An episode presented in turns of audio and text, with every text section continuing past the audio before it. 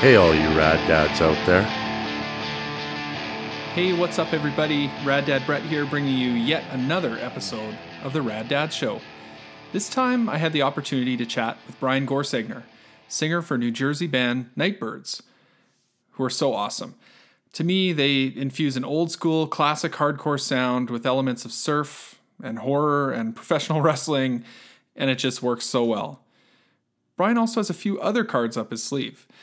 He runs his own tour booking company, Wired Tour Booking, where he books some pretty gnarly bands Modern Life is War, Bad Cop, Bad Cop, Off with Their Heads, Pears, The Ergs, Career Suicide. In addition to that, Brian runs an Instagram account, which I love, called Ancient Artifax, with an X, where he buys and sells punk rock records, posters, and flyers. The guy's busy, and that's without even taking into account the fact that he's a dad to a six year old daughter. Honestly, I really had a great time chatting with Brian. We covered some heavier stuff, like the impact of COVID 19 on his livelihood and his family's experience with postpartum depression. But we also talked about some really fun stuff, like the night his band signed to Fat Wreck Chords after an amazing set at Punk Rock Bowling. And I was actually at that show, so that was especially rad.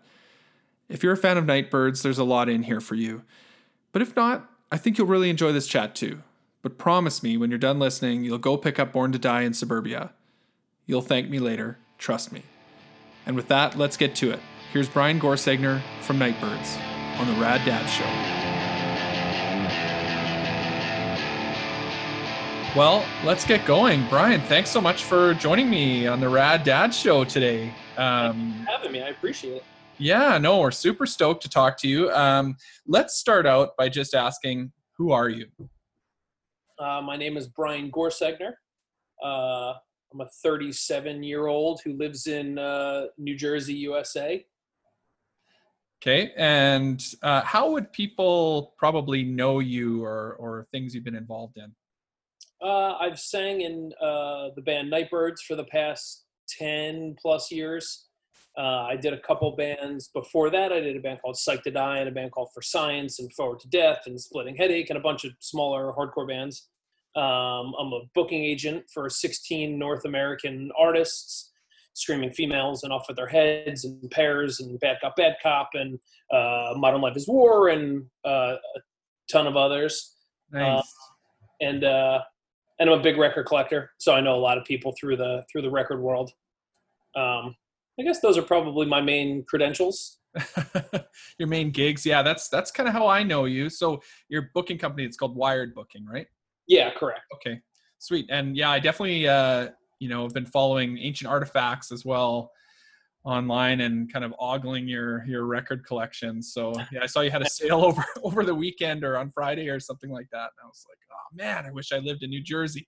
yeah, yeah. I bought a collection last Tuesday, and then uh, if I get a good bulk of stuff, like there's enough local people that are into that kind of stuff that I can just I put it outside and masks required, and I booked one, you know, appointments one at a time. People just showed up, cash, and bought a bunch of records. So nice. it was it was fun. Yeah, it was cool. Oh, that's awesome. That's amazing. Um, I, I'm gonna kind of start by I don't normally do this, but tell you a little story about how I kind of became aware of your band. A really good memory of seeing your band for the first time, and that was I think it was Punk Rock Bowling 2014. Okay. You guys were opening, I think, uh, for all at one of the club shows, right? So I think it was you and the Briefs, and I can't remember who else a little bit blurry. Uh, that whole weekend really is a little blurry. Toy Guitar? I can't remember who. Oh yeah, I, I, think it was Toy Guitar. That's right.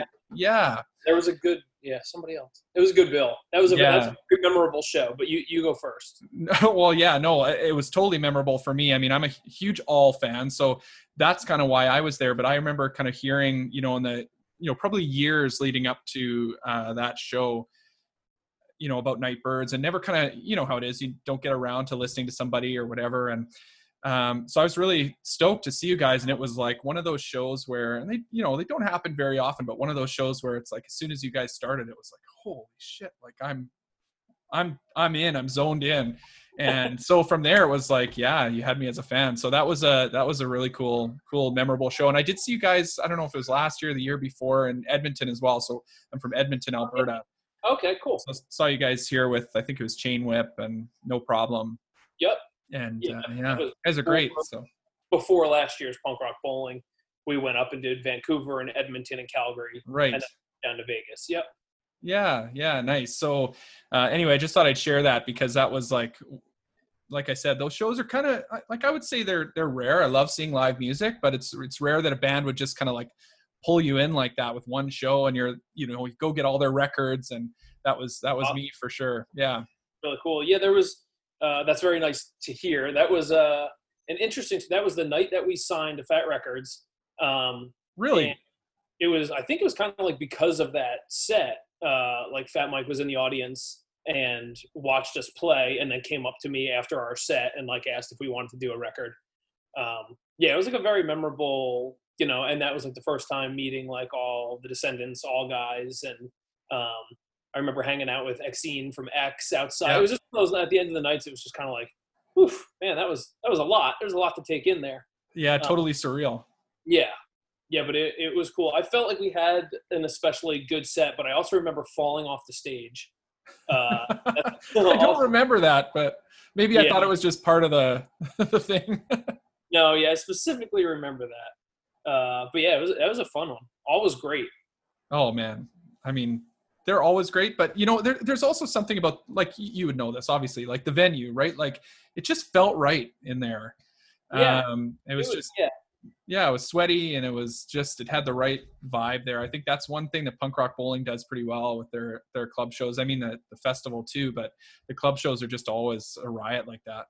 yeah, yeah. They're really fun. Just a big open room. It sounds good, and uh, Yeah. yeah, I, I remember that like all set not being like overly packed, and like just the people that were there were like the serious fans, you know, Yeah. because it was like probably one or two o'clock in the morning by the time. Yeah. Set was like halfway through, and everybody that was there, you know, knew every word and were like super pumped. Um, yeah that that's kind of it's funny that's kind of how that that band is we you know talked a lot about that uh you know with so we interviewed milo uh, Mhm. from descendents and you know chris shary and um talked about that that sort of following for all it's very much kind of a cult following right so everybody who's there in the front couple rows knows every word Yep. Yeah definitely felt that that night so okay so let's let's get back on track um so wired booking night birds ancient artifax you're also a dad I am. That is correct. so how many how many kids do you have? I think I know the answer, but Just one, one, one and done. okay, one and done. All right. Um, so what's you have a daughter, right? What's her name? Yep. Her name's Dorothy. Okay, Dorothy. I I feel like Dorothy. She's kind of become a bit of a, a social media celebrity lately too. I feel like I saw a few few episodes on your account. it's funny she got really into like a couple um like just youtubers and uh like social media people and she likes to just watch their channel which is just them doing like mundane stuff with their family um but she like it's you know i know i know that that's like a popular thing now like Yep. youtubers in general and stuff like that uh but that's like what she digs. So she was like, I want to make videos. And I'm like, well, you're too young to have your own this or that or whatever. Um, so yeah, I let her like make a couple videos on my phone and then I posted them on my Instagram. Um, yeah. Just for, you know, she gets kicked. She gets kick out of the comments and, uh, you know, how many views do I have? I'm Yeah. like 400 views. And she's like, oh my gosh. So yeah, it's just, Just like totally unfathomable for a kid to have 400 Yeah. views. That's amazing. Yeah. That was pretty funny, actually. I, I watched uh, I watched the one um, where uh, she like made a whole bunch of merch with her name on it. yeah, Um, that- yeah, that was funny. yeah. I really like that. And then Jenny from Bad Cop ordered uh, a popsicle stick. So oh, really? Get her a personalized popsicle stick. Though we haven't gotten it in the mail yet, but we, st- we still got to do that. Okay. Oh, nice, nice. That's hilarious. How how old is Dorothy? She's six. She'll She's be six. seven, seven in November. Yeah. So yeah, so you were talking a little bit, I think, before we started recording, but talking a little bit about, um, you know, how how you and your wife are kind of scheduling being at at home and figuring that all out. You probably got school coming up pretty quick, right? You, what what's happening there for you guys? Like COVID really has thrown everything up in the air, right? Like Yeah, our town has the option to do fully virtual, or they're doing like a part in school, like Monday, Tuesday, off Wednesday for cleaning, back on Thursday, Friday, half days. Um, masks required, distanced, and everything. But we still opted to keep her home, so we're going to do the virtual thing. Um, and then like every 90 days, you get the option to like switch and have them go in. But I, I can't imagine, you know, normal like as a booking agent, I work from home. I work from this computer that I'm sitting at now, and uh, so so normally I'm available to pick her up and drop her off at school and do all you know work around her schedule basically. Um, so even if I were to go back to work, um, that's what we would want to do anyway. But I'm currently home unemployed, so there's no good reason that uh, you know we can't do the virtual thing. So I think it's just just seems safer. I mean, every school that seems to be going back is in session for like a week or two, and then somebody's getting sick and they're shutting things down. So yeah, I know it's it's we're sort of in the, the same boat here. We've got a four year old who's just about to start kindergarten, and so we're kind of trying to figure out what that looks like. We're we're kind of you know fortunate in some ways too that that we have flexible schedules, but it's not that way for everybody, right? So, oh yeah, I mean, uh, I've all said it's like there's no right answer here, right? Like there's no way to know that what you're doing is the right thing, and there's all these trade offs, and we're talking about kind of kids' mental health and socializing yeah. and all that kind of stuff and you know weighed out with um, you know risk of getting you know potentially covid and it's like how do you yeah how do you navigate that how do you know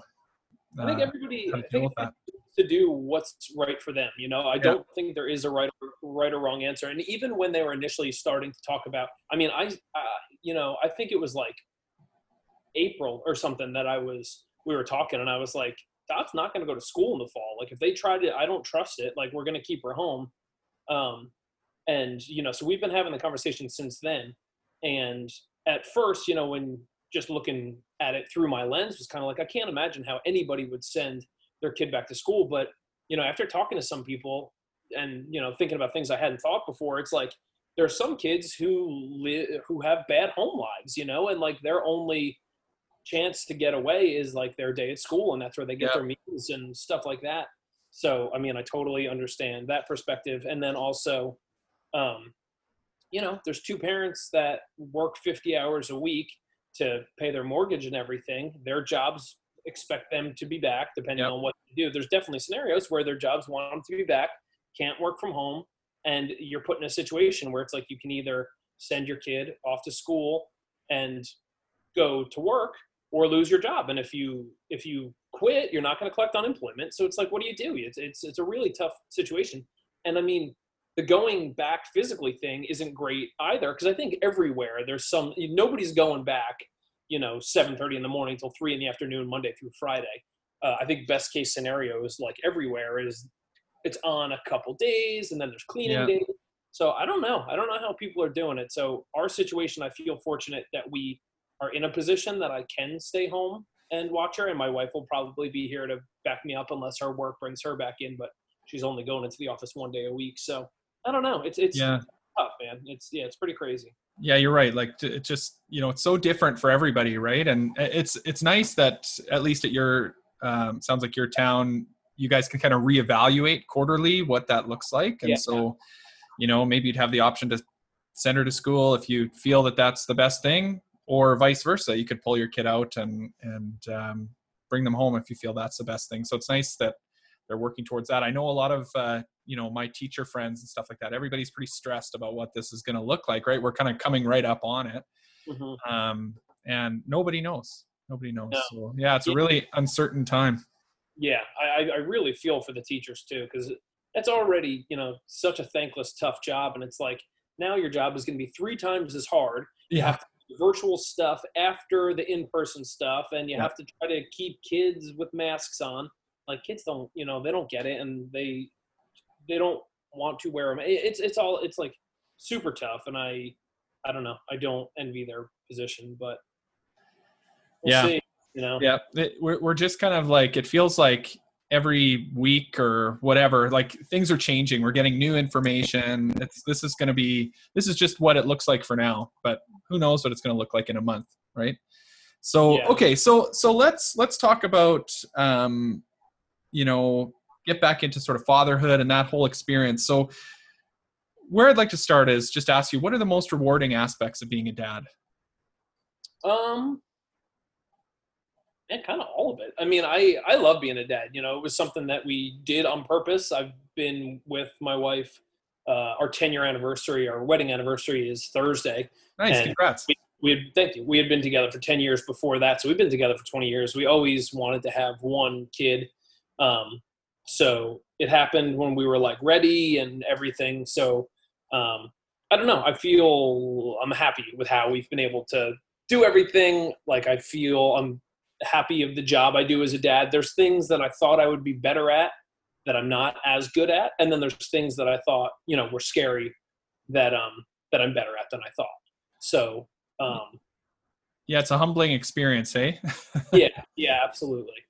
Um, but yeah, I mean, our daughter is awesome. Like she's so well behaved through, especially through all of COVID and everything. I mean, we couldn't have a better partner through this. She's like super cool. She's fun to be around. You know, she uh, she's great about it. You know, if we try to like have a socially distanced bike hangout with the neighbor across the street, she's really good about. Hey, you know, you got to give me some space and stuff. So yeah, she's smart as a whip. She's funny, and uh, I don't know. I'm really I'm really proud of her, and just I think we're I think we're doing a pretty good job. We, we do our, we do our best. Yeah, I, I mean, I think that that's all you can do, right? Is is do your best. Everybody's situation is Yeah. different, but uh, yeah, no, that that's awesome. So you kind of talked a little bit about um, kind of discovering some things about yourself, maybe in terms of what you are capable of or not as good at. So how has being a dad changed you? Um, I mean, kind of in like every way. You know, it, it's this. Uh, you know, you wake up one morning and all of a sudden there's something that's more of a priority than anything has ever been a priority. Uh, I don't think you can even understand priorities before that happens. Um, that I mean, you know, I dropped out of college. Like my jobs have always been well before I started my own business. I was always just working. You know, my, my biggest commitments were getting to a venue on time and Yeah. just going on tour. I mean, that I just lived to do that stuff. Everything else was kind of secondary. You know, I had jobs and I went to high school and stuff like that, but I sucked at all that stuff and I didn't care about it. And the thing that I cared about and my priorities was just playing music, um, which you know, at the end of the day, isn't the most. fuck, it doesn't matter. You know, it's not a human being's life. So waking up one morning and being like, "Oh my god." There's an actual person, and I mean, they just give you, they just give you the kid, and they're like, "Here you go," and you're Yeah. like, I just have a kid now. I don't know. It's crazy, you know. Like any any job, you have you know a couple weeks where they kind of just train you what to do. This is you know, there's a lot of kids out there, so they don't have the time to do that shit. It's just like Yeah. this is yours. Go ahead, do it. So yeah, I mean, it's just an entire crazy shock, you know, to your entire way of life. Um, so I, it's changed everything. Um, Yeah. Definitely made me a better person. I mean, once you live through those first six to seven months, you can kind of do anything uh, a lot better. And my, my wife had really bad postpartum depression um, for basically the first five, well, maybe four or five months. Yeah. So yeah, I mean, like I was like in it. You know, I was doing every wake up, every every everything for a while, and uh, yeah, you don't realize what you have in you until Yeah.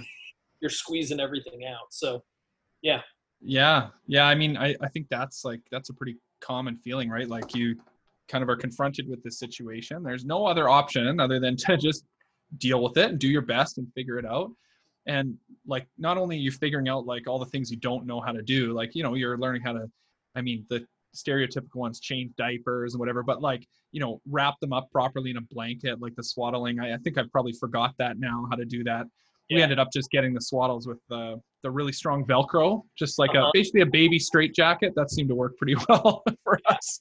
Um, but like learning all that stuff, right? But then also like coming to terms with this like huge change in your life, right? Yeah. So so yeah, you're right. It's it's like turns everything upside down. Yeah. Right. And and then helps, I guess, like you know, as difficult as it may be, helps you kind of figure out where your priorities are. yeah, yeah, absolutely. So But yeah, there's there's no way to to prepare somebody No. for that. It's like yeah, I don't know. It'll just happen. Like you'll either succeed or you'll collapse and fail, but you'll probably you'll probably succeed. uh, Odds Yeah. are. Yeah, yeah. Well, I, I do think you know one thing that's nice. Like I found when I became a dad, like people i mean sometimes it can be a little bit frustrating but people are happy to give you lots of advice and try and help out too. Like you kind of see the community kind of try to you know community whatever that looks like for you like kind of rally behind you whether that's family or friends or whatever. Um, because people who've been through it before know like this is not easy. So yeah, yeah. No, it is not. so so you kind of talked about how you'd known for a long time you guys wanted to have a child. Um like despite that did you have any fears about becoming a dad Yeah, I mean, a lot of fears, but um, again, it was always something that I knew I wanted to do. Yeah. Um, but yeah, I mean, I'm a complete idiot. So the idea of having, you know, being in charge of a human life is terrifying.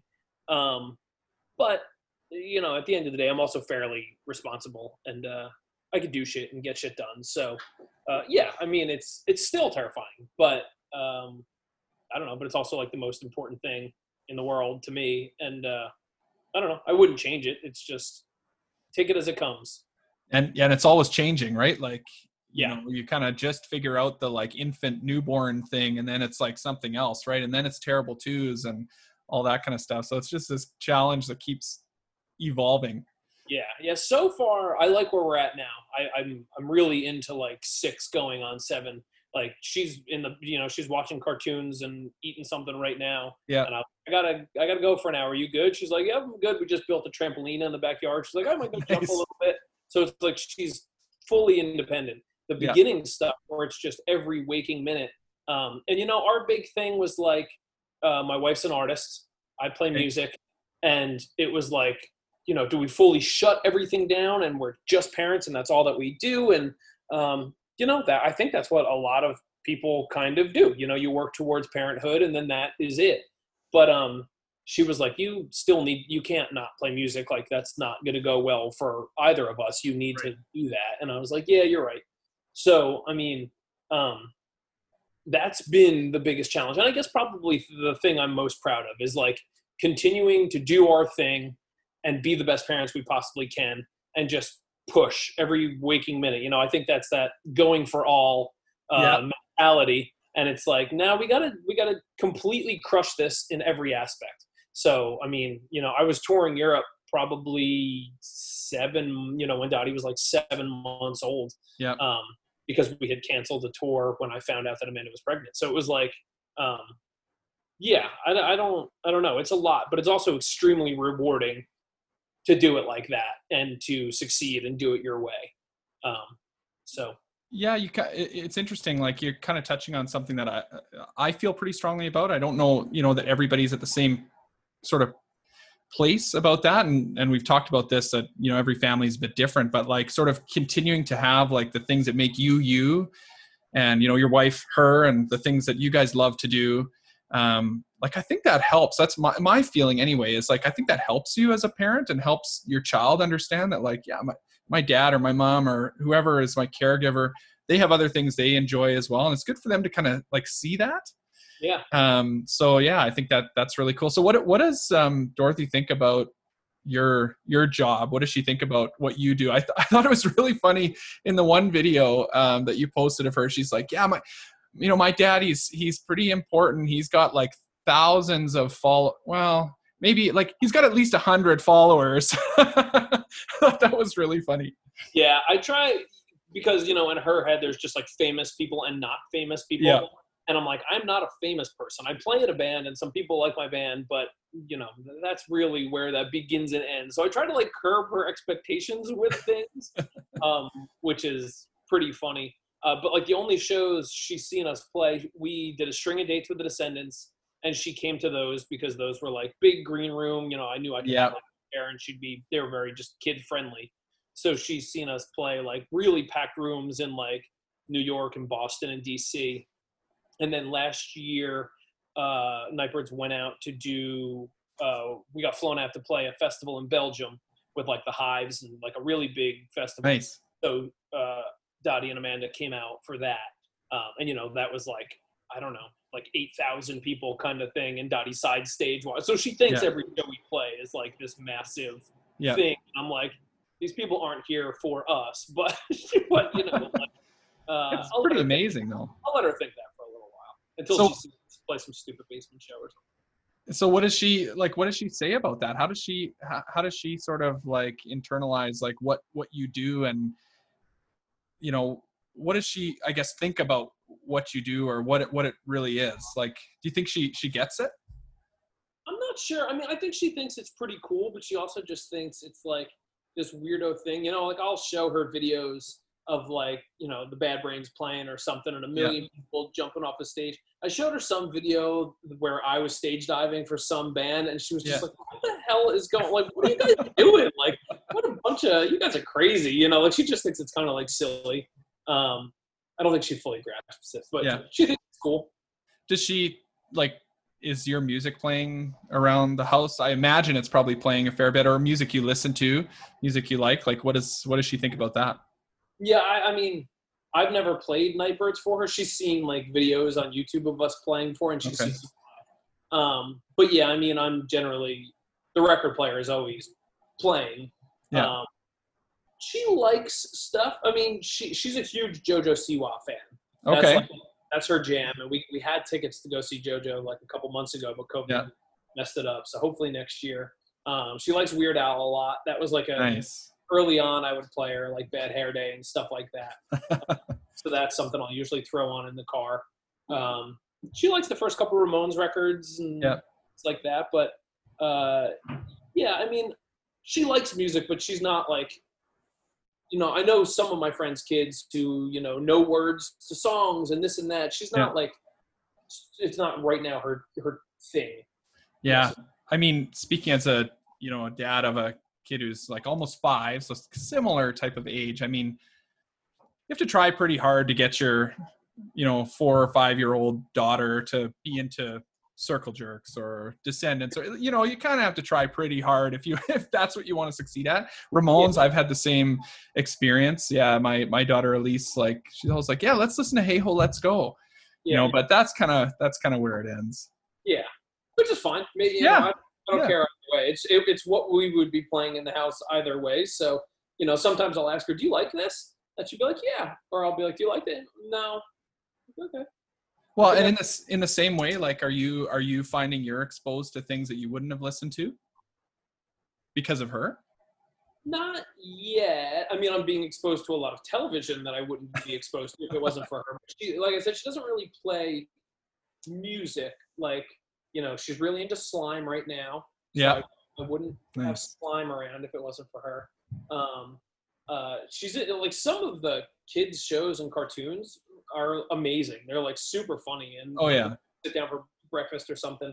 We'll put on. We'll be like, oh, let's watch. You know, We Bare Bears or like uh, I don't know. There's a bunch of shows that she like got us into, um, and uh, yeah, but not yeah, not so much music. I mean, I know like all the words to the JoJo songs, but I think Yeah. JoJo would be like that's kind of it.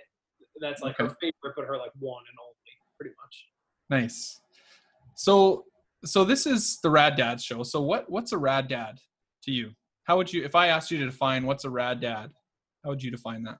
I would say somebody who just pays attention to their kid. I mean, that was something that I was kind of blown away by, like being at the park and like being around with other parents. There's just so many dads who I think it was just like the thing that they were always supposed to do, and they have five kids and they don't pay attention to them and they're just kind of brushing them off and they don't listen to them and they're always talking at them and it's weird, you know, watching certain parents interact with their children where it's like, yo, that's a real person. That's your person. Like, Yeah. listen to what they want. And it just seems like a total chore, a total inconvenience. Uh, it's like, well, why did you do it? I, I honestly feel probably 70% of people shouldn't have kids that do have kids um, because it's just the thing that they were supposed to do. And they did it and they kind of suck at it. And uh, they suck at everything else that they do too. And they're just suck people. But um, so I think the people who like actually give a shit and pay attention, uh, I would say they're pretty rad dads, you know, and just, just do your goddamn part. It's like, know, So just- so it's like that's that one one criteria. Just be present. That's that's that's one of the the sort of um, common answers I would say we kind of hear on the show. We kind of try and ask most of the same questions generally as we go through because it's kind of neat to kind of compare and contrast what people have to say. Um, but yeah, that sort of being present, being invested, and and listening to what your kid has to say, and Yeah. just like interacting with them, right? As, as a as a person, that's that kind of criteria for Yeah, you. and that's not to say that there's not days and times where I'm spacing out, sitting on my phone, not paying attention, and Yeah. you know sometimes you got to just detach yourself and uh, whatever. But uh, yeah, I mean, I treat my daughter like a person, like my peer, you know, and Yep. I do dad stuff, and it's not like I don't know. Uh, but at the same time, I, I don't, I don't know. People treat their kids like their dog, and they'll whistle at it and they'll snap, and I'm like, what are you doing? Like that, that just seems messed up to me. But the same people who would do that in a restaurant to a waiter. God, yeah, restaurants another good example. You see people with their kids in the restaurant, it's like, "No, no, what are you doing? Like, God damn. Uh, yeah, it sucks. Ugh. So so is it sort of like do you think that goes back to like trying to model that for your daughter that like this is how you act decent to other people and or or is it or is it more so just kind of that like respect for her as her own individual human like like what what do you think sort of causes you to take that approach of of like this is this is what our relationship looks like. Like we're kind of one to one here. As opposed to maybe that like you know maybe it's a more traditional approach uh we'll, we'll call it of like i'm the dad and you're the child and like i'm here to discipline you and keep you on the right path and that's it. I mean, that was never my ideology in any facet of life. So why would it be like that as a parent? Um, And again, that's why we're punks. Like we don't align with that kind of stuff. Like that's not the kind of boss that I would be. That's not the kind of husband I would be. It's not the kind of bandmate I would be. It's not the kind of person I am. So why would I be a parent in any other way? And uh, I mean, I'm sure there's people that make perfectly fine kids being a jerk off, but it's like that's not how I want. That's just not how I want to do it. You know, I. That's not how I even know how to. We're basically doing it the only way we know how to do it, and it's be decent. And I mean, like, we've raised a pretty decent six-year-old, and we never had to go out of our way to like tell her how to treat other people. I think she. That's just what she's around, and it's what she's used to. And she's very polite, and she's very courteous, and she's great. She's cool with her friends and other kids, and it's very rare I see her do something that I need to be like, uh, you know, I guess there's times, but I mean, like, generally speaking, I just think, you know, she picks up good things from us. I'm bad with language around her. That's something that I was never able to shake. yeah And the other thing is, she uh, she doesn't like bad words, so I think that's why I'm like, well, she doesn't want to say it, so uh, you know, I, I I try to speak better around her, but um, she doesn't pick up. I, I don't know. She doesn't pick up any of my bad tendencies. Yeah, that that's a really tough one for sure. I'm the same way. Like I think it's just a factor of you like it's not even like you're you're using those words when you're angry or something. It's just part of your you know, your speech. Like that's just how you communicate, you know, when something's you know really important or whatever like it's fucking important right? So that's how you talk right? And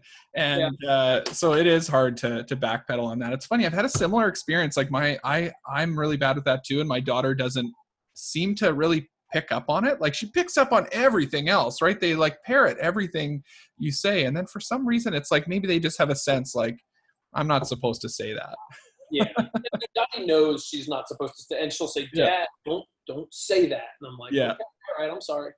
Uh, but yeah, I mean, it just it just slips. It just comes out. I don't think. Yeah. So you you um you kind of talked about like that sort of method of parenting. That's the only way you kind of knew how. Like, is that part of your upbringing too? Like, what was your relationship with your dad like? Do you, are you able to speak about that at all? Yeah, yeah. I mean, my uh, I had a good upbringing. My mom was pretty, I'd say, pretty strict and more like that kind of parent. Um, my dad was fairly aloof, uh, like always, you know, my buddy, always like the good cop. Yep. And uh, I don't ever remember my dad disciplining me about anything. There was one time I, when I was little, I didn't like that he smoked cigarettes because I knew that cigarettes, you know, could cause cancer and weren't good Yep. for you. And I went in his truck and I took his Marlboro Reds and I threw them up on the roof Oh, of the boy. house. And he got pissed off and he went inside and took my pull string Pee Wee Herman doll and threw it on top of the house. Oh just man, revenge. Um, yeah, but my dad's a big goofball. Um, and uh, yeah, my mom was definitely more, uh, was definitely the stricter one. So like more the disciplinarian. Yeah, yeah.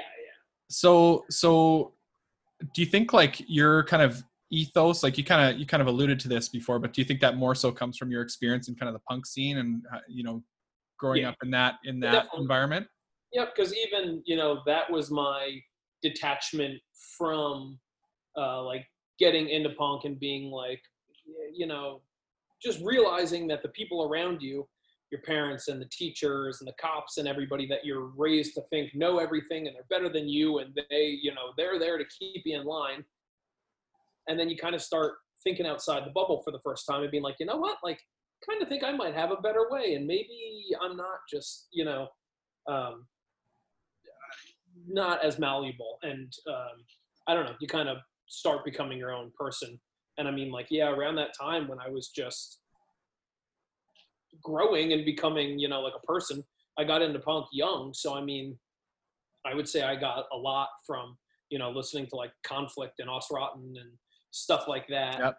uh, you know yeah i remember like I, I wasn't you know pledging allegiance to the american flag by the time i was like 13 so it was Yeah. like pretty early be like, whoa, a lot of the stuff that I'm being like taught as a kid, you know, I, I don't think is, is right. But I think if you learn that stuff earlier, it's easier to kind of crack out of that bubble. Um, or you just, you know, become your parents. But I was like the total opposite. Like all of a sudden it was like, I'm not going to church anymore and I'm not doing this and I'm not doing that. And you kind of have the total swing the other way. Yep. Uh, and then you learn how to like cohabitate with people and all different sorts of ideology and whatever. Um, yeah i think that's a big part of it right is like is that community sort of aspect and i guess not all scenes are kind of made equal in that way some are pretty um alienating but but my experience certainly was like oh man there's all these people who are just you know they they kind of approach things differently but everybody's kind of willing to help everybody out no one's really trying to screw you over we're all just trying to you know get the best possible outcome we're going to set up a show and we don't really care about making a lot of money we want everybody to kind of get what they need out of this right and Yep. so Yeah, so yeah, that laterally just works in life. I remember, you know, when I was 17, buying my first used car.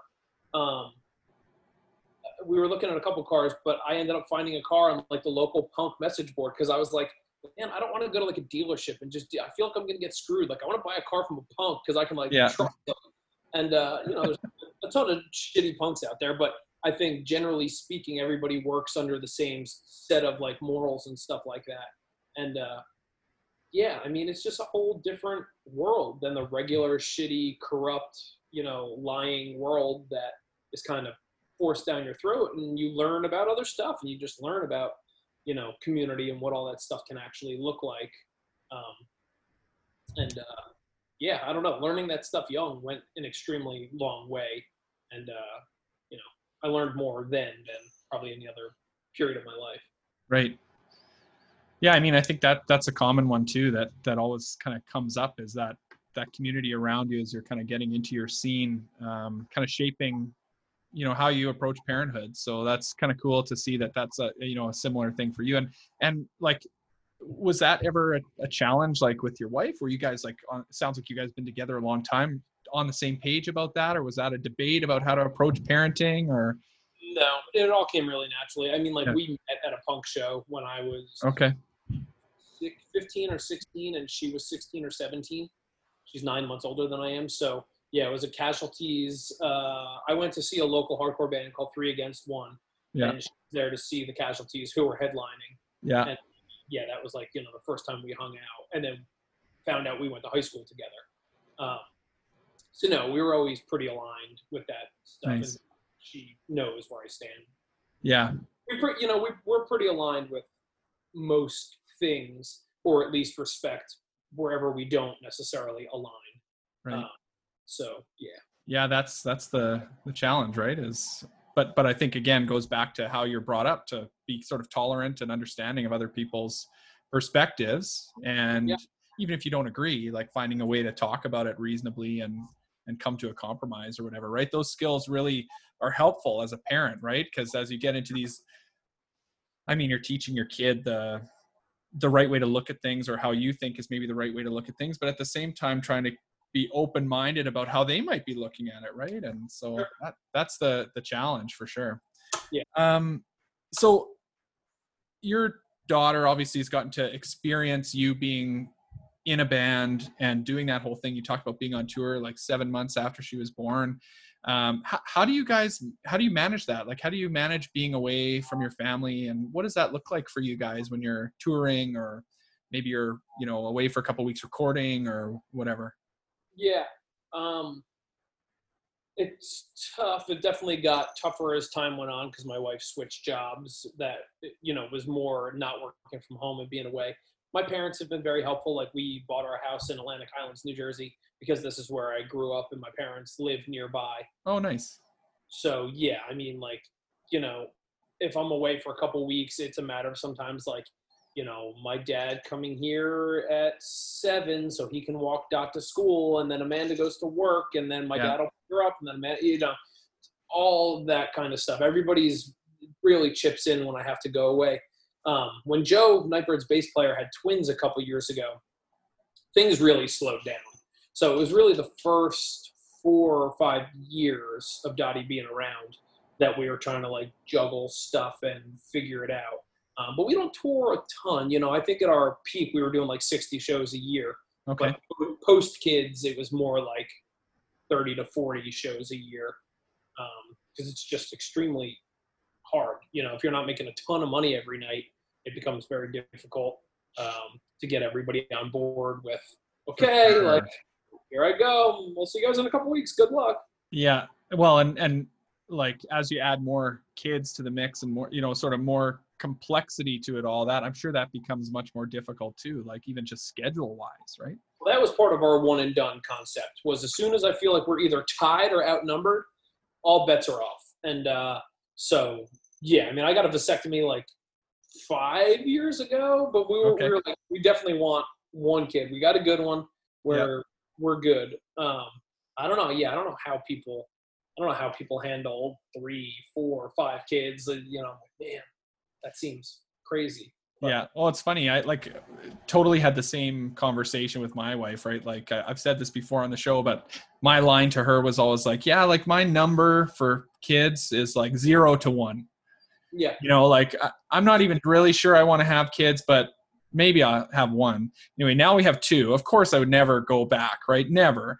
But you just I, I think like with each i agree with you three four kids like i can't even imagine because i've got two and it's like i'm barely keeping my head above water sometimes but um but it's just a, a new challenge. It's almost you know like there's there's just something new there and you just know that uh, i have no other option but to just figure this out. And and you just do right? And so you can either like be pissed off about it and like feel like your life got taken away from you or you like you can kind of realize like no i can still have like my my life and we can all be happy it's just a different challenge it's a new way of doing it right so Yeah. it's yeah it's so such a such a tough thing to to kind of work your way through but uh totally. yeah, no i hear you I'm just a good enough person to handle one. I think any more than that, I would become a real shitty dad real quick.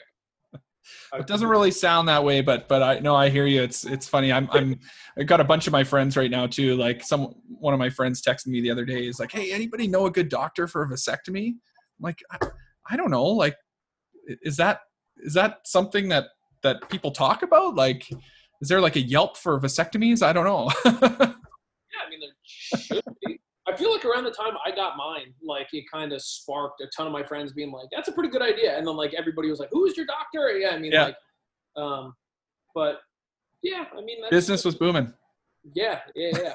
and then my guy went out of business like a year later, which I thought was real weird. And uh, we got, I remember getting a thing in the mail about like his practice going under, and I was like, oh, that's kind of shady. I sent that guy a lot of business. I hope, I hope this works, but so far so good. hopefully he wasn't just a doctor Yeah. No, I don't. I got a weird one too. I had mine like fused. It was like singed with heat, where they like it's a snip, but then instead of the snip and tie, it's like a snip and like cauterize or something. Yeah, Yeah. like, yeah. Uh, yeah, it's weird. What was the? this is kind of off script, but what was the recovery like for that? It w- mine was actually okay. I remember like the the that night I was really nauseous, like all night. I was Yeah. I think I had just gotten like a big pit in my stomach, and I got my stomach all knotted up. Yeah. So that whole night, I just remember being like, "Oh my god, I feel gross." Um, and uh, then the next day it snowed, and I was shoveling snow. Uh, you know, it wasn't like Wow. yeah, it wasn't like the end of the world. The recovery was pretty quick. I was like sore for a little bit, but uh, that first night, I was just like, "Oh god, this sucks." Yeah. So we we have a, a feature we kind of do on this show, and I'm gonna put you on the spot here. Um, so it's okay if you you can't answer, but we do this thing called the Rad Dad Bad Dad feature.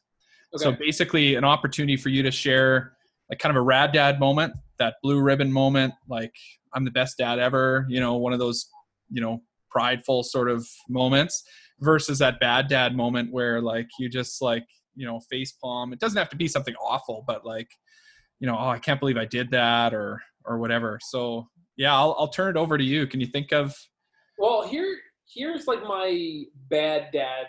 This, I mean, you know, I, I'd imagine a lot of people that listen to the show have have been there and they remember when For sure. Dottie was like two months or something, and I was in the middle of Amanda's postpartum depression. I remember it was like four o'clock in the morning, and I was doing a feeding, and she was just, you know, not taking it. And she was just screaming and screaming, and I was just chiseled down. And I remember holding her hand, and I remember squeezing her hand, you know, not incredibly hard, but enough to make me recognize, like, oh, you know, you kind of have that moment of clarity where you're like, whoa, whoa, whoa, like, whew, and you have to like take a breath, and you have. to, That was like a big lesson for you know all, and like I'm not you know some weird violent person. I've never Yeah. hit anyone. I've never done anything like that. But in that moment, you're just like, oh my god, you're so stressed, and you're just Yeah. so, you know, you don't know what to do. And I remember like squeezing her little hand and being like, oh my god, what am I doing? Like Yeah. I'm, I'm losing it. I'm you know, I'm at my wits end. Um, but I remember like I felt really guilty about that for like a pretty long time.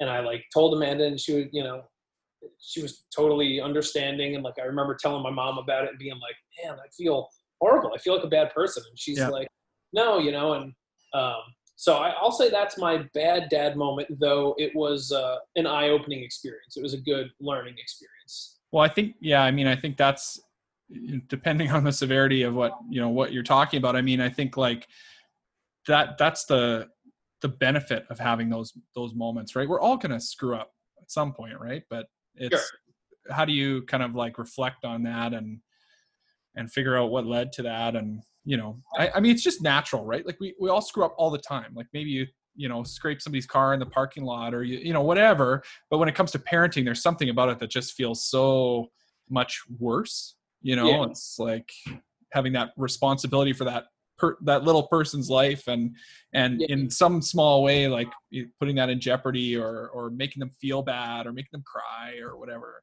Yeah, yeah. I mean, I just felt awful, and I couldn't believe that I had let myself because that I'm that was likely, you know, maybe the first time in my life that I just felt out of control.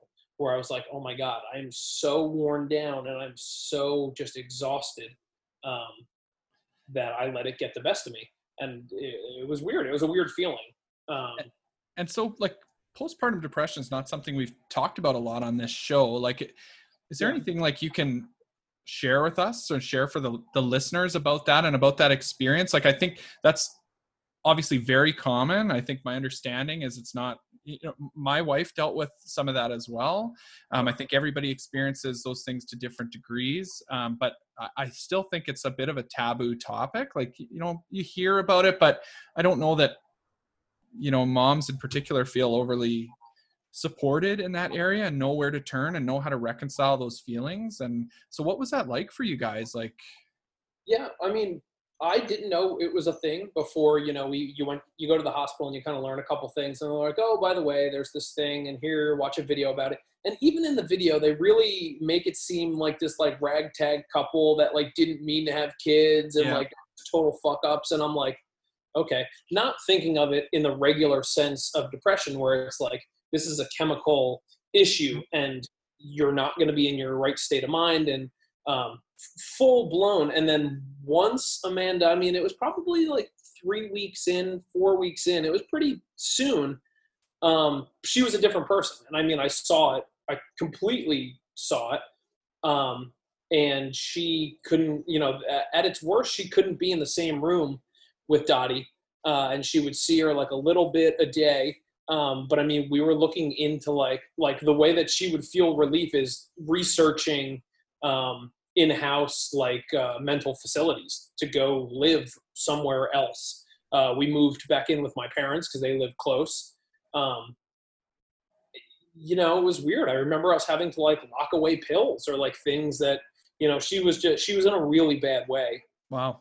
And um, yeah, I mean, we had never dealt with that before. Uh, her father suffered from depression, so you know, I think some of that stuff is just genetic to a degree. Um, but you know i have anxiety issues. I've never really had you know legitimate serious depression issues. And uh, this was the first time that we were dealing with it in our relationship and it was like very very real very very quick in the middle of already trying to deal with this brand new crazy yeah. scenario. And all of a sudden this kind of took precedent. It was like holy shit like how much can you stack on here?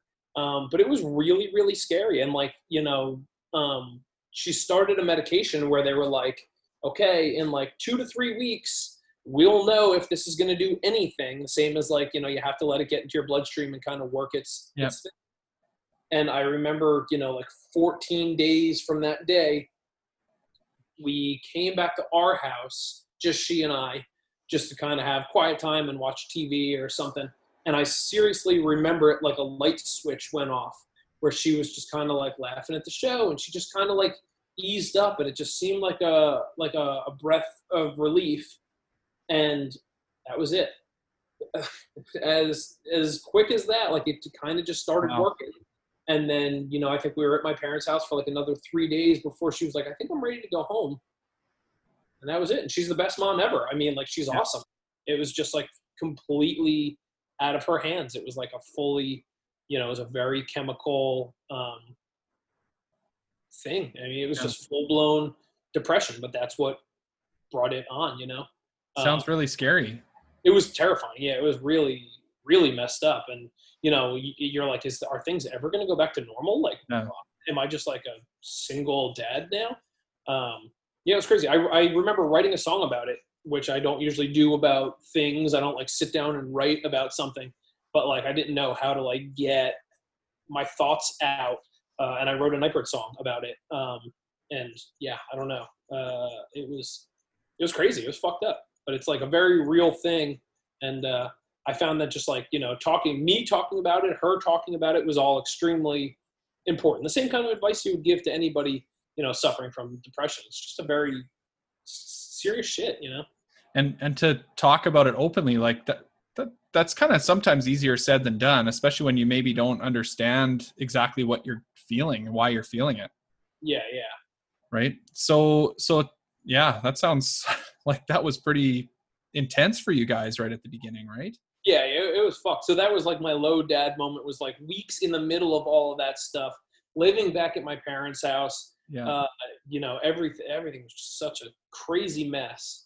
Uh, yeah, I just remember like not sleeping for days yeah. and you know you get used to not sleeping and you get good at that and then you yeah. can kind of carry that throughout your i got better at touring after that because i'm like oh you don't need sleep to survive? Cool you know now yeah, great. finally hang. Um, but yeah that was that was before things got good and fun. That was just like scary and shitty.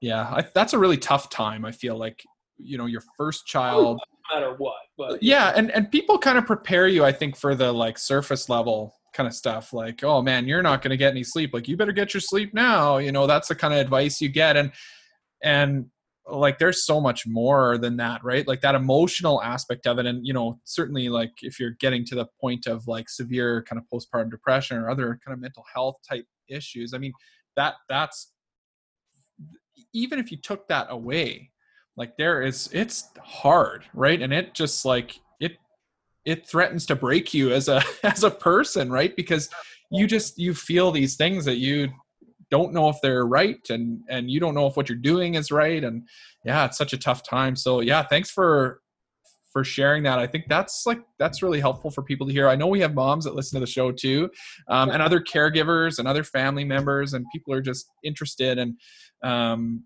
you know i think that's one thing i really like about doing this is talking about some of these things especially for dads i think that we just don't get that much of an opportunity to do you know there's Yeah, yeah. tends to be like support groups for moms um, you know especially if they're on mat leave or whatever like you know the first year there's kind of mommy groups and stuff there's not a lot for dads and so to have you know the opportunity to hear some of these things i think is really helpful Yeah, I, you know, I also think that the begin, you know, the first couple months of having a baby, you're supposed like it's just you're supposed to be overjoyed. Yeah. Every moment is supposed to be this great glorious thing.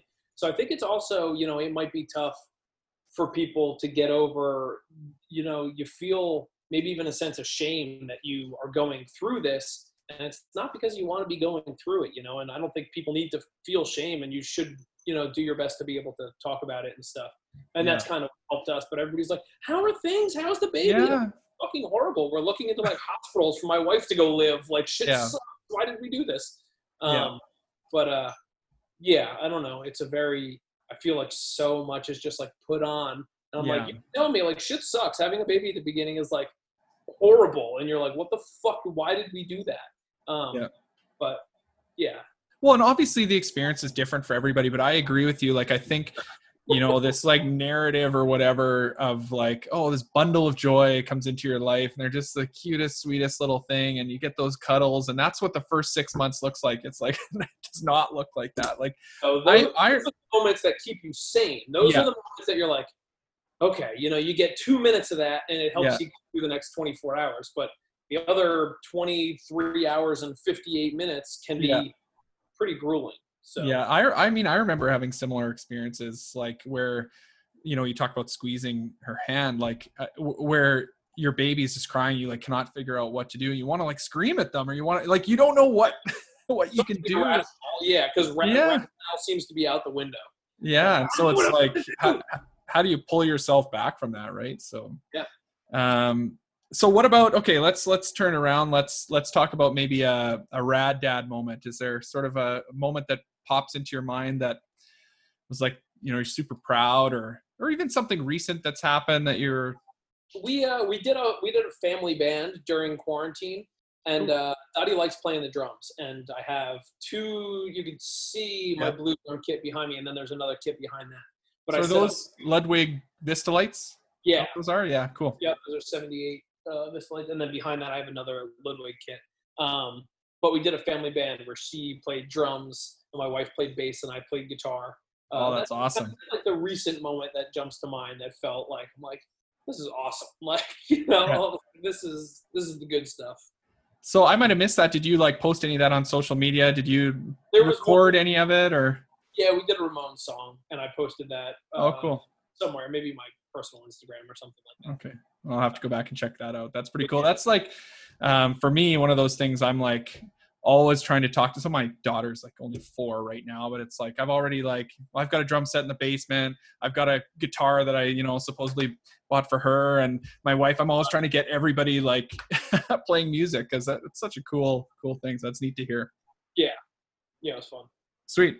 So what's next for for you? Like um obviously as a musician, as a booking agent, like things are just totally like at a total standstill right now. So what does that Yeah. look like in your world right now? What's what's next? What's what's uh, in the works? I kind of switched over to just doing like people are still spending money at the moment, so I pretty much switched over just to doing ancient artifax stuff and buying collections and selling records. It was a good opportunity at the beginning of quarantine to like clean out every corner of posters and shirts and flyers and tons Yeah. of stuff that you know we moved in and I stuck stuff somewhere and seven years later finally had the opportunity to dig it up. Um, so that's been my source of income really i mean yeah booking's not happening nobody's playing shows um night birds hasn't done we haven't been in the same room together since november um so yeah i mean all that stuff is totally dead and i kind of stopped thinking about it at this point. Yeah. it's been, you know like i don't don't see the light at the end of the tunnel yet. Yeah, it's tough to imagine with live music in particular, right? Like I, you, you see artists are kind of starting to do some things online, and there's the odd kind of Facebook Live kind of show and things like that. Yeah. I mean, I, I see that, and I, I'm not in that sort of world, but like I sort of see that as almost more like relieving some boredom or like relieving some tension like uh, we haven't played like let's just do something. I don't i don't see that as like at this point like coming to the rescue of the music industry. Like what what's your thoughts on that? Who knows I don't, I don't, have thoughts on it. I mean i pretty yeah. i i feel the same. I mean what the fuck do i know? You know the virtual thing might take off and that'll be the new thing but like I've watched a couple of them. They're fun enough, but I mean, like, you know, we've had YouTube for a while, so like watching yeah. videos of bands playing on the computer, I don't know. Yeah, I don't want to do one. I have no interest in uh, in doing one, and like, I don't want to play a drive-in. I don't want to play right now. Like, uh, it's just not in my mind. There's just too much yeah. other shit going on. Um, honestly, we need a well distributed vaccine. We need like a vaccine to be issued and then a year to go by. Yeah. And we can start talk about safely trying to roll stuff out. Local bands need to play locally. Because the other thing is, so I'm a, I don't have a venue. I don't book shows. I book tours. I yeah. need all of America, all of Canada, Mexico. I need all this shit running, you know, in some sort of yeah. uniformity. And the other thing is like, you know, as soon as New Jersey looks good, Phoenix and Texas look shitty, and as soon as you know, it, it's all over the place, and we can't get any, we can't get on the same page because there's just zero national guidance on what we should be doing. Everybody's on totally different. I mean, the fact that there's like anti-maskers, the fact that that is yeah. a thing at all, yeah, it's like that. That would never have been a thing had it not been like demonized at some point as making you look weak for wearing a mask. It's like it's such a simple simple precaution that yeah. we can't even, we can't even get that. So it's like yeah. America is stupid, and I am not, I'm not optimistic about yeah when things. Well. I think like yeah, I feel the same way as you, and it's not just America. Uh, we see lots of that up here in Canada as well. But um, I mean, realistically, like it's hard to imagine, like you say, like once there's a vaccine that's been tested, even just for safety, there's we don't know long term like what this vaccine is doing for us yet. So like, is it giving you? long term the virus is doing for us? Yeah, is, I yeah. That scares the shit out of me. You know, people getting it and surviving from it because that's everybody's big thing, right? Is like the mortality rate. Like you're not gonna die from it. It's like no, but like I have a mother and sister who are both nurses, and you know, there's people getting blood clots because their blood is turning thick like gravy. Yeah and there's people losing their hair there's people having strokes and there's people who can't get up a flight of stairs without being winded even though they're only 30 and they kicked the virus three months ago. Yeah. So it's like uh, there's so much we don't know and this thing is still so new i think. Yeah. Um yeah it's hard hard to imagine uh, that you know we're in a, a, significantly different place even a year from now. No i, I yeah right? it's it's so ridiculous that you know, our administration's defense is like how they locked down China before. And it's like, that shit doesn't even matter because we have like started from the beginning over and over again. Yeah. That doesn't even matter. Like, what are we doing here? Yeah. And yeah, I mean, people just want to bitch about how they have to wear a mask in Walmart or something. And it's like, man, this sucks. Yeah. Yeah. Know. Well, it's good that you've got kind of, you know, I, I guess I, am going to call it your backup plan or whatever ancient artifax to kind of focus on right now. That's that's good. I know a lot of musicians are struggling with like, well, geez, what do I do now, right? So it's good you've got that. So te- let's tell people where can we find you online. Like if people want to look at your posters and your shirts, and and if you haven't yet, you should go do that. Um, where can we find you online? Yeah, Ancient Artifax is just it's an Instagram uh, account and it's ancient artifax, but you know, facts has an X at the end because you know, punks. Yeah. Uh, and uh, yeah, it's all sorts of just um, cool, hard to come by punk records and shirts and posters and flyers and buttons and all sorts of random stupid stuff. Um, and it's fun. I mean, I've always loved that stuff anyway. uh, and I like being a facilitator if I already have a Yep. copy of something. Um, unfortunately, you know, some people still seem to be spending money on stuff. You know, there's Misfits records selling for like ten thousand. Yeah, I saw that. Yeah. If you got it, I'll take it. Yeah. Okay. All right. Well, you heard it here. So any any words of wisdom for any current dads, maybe expecting dads, any anything you want to leave people with? Hmm. What a weird time to be a brand new dad. Agreed.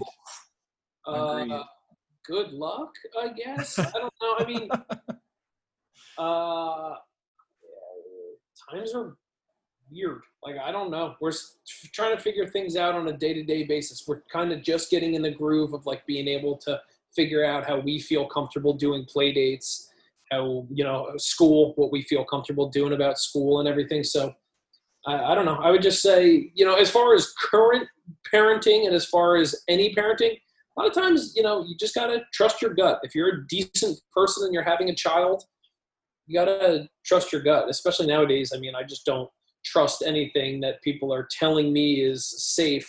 I'm the more cautious. You know, we're still not going to grocery stores. We're still getting curbside pickup. Just I don't know.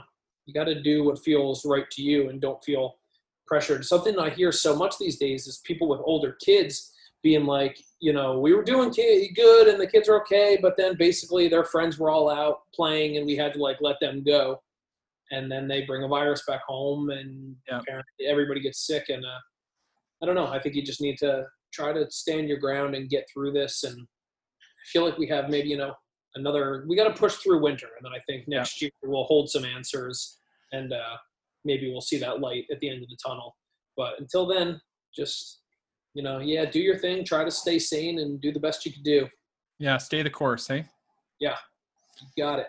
All right, man. Brian, it was awesome chatting with you today. I really appreciate your time. Thanks for stopping by the Rad Dads show. And uh, yeah, all the best to you and your family and Ancient Artifax. And hopefully, you know, however much time passes and we've got some new Night Birds material and some new shows to, some Night Bird shows to go to. I hope so. Yeah. Thank you so much.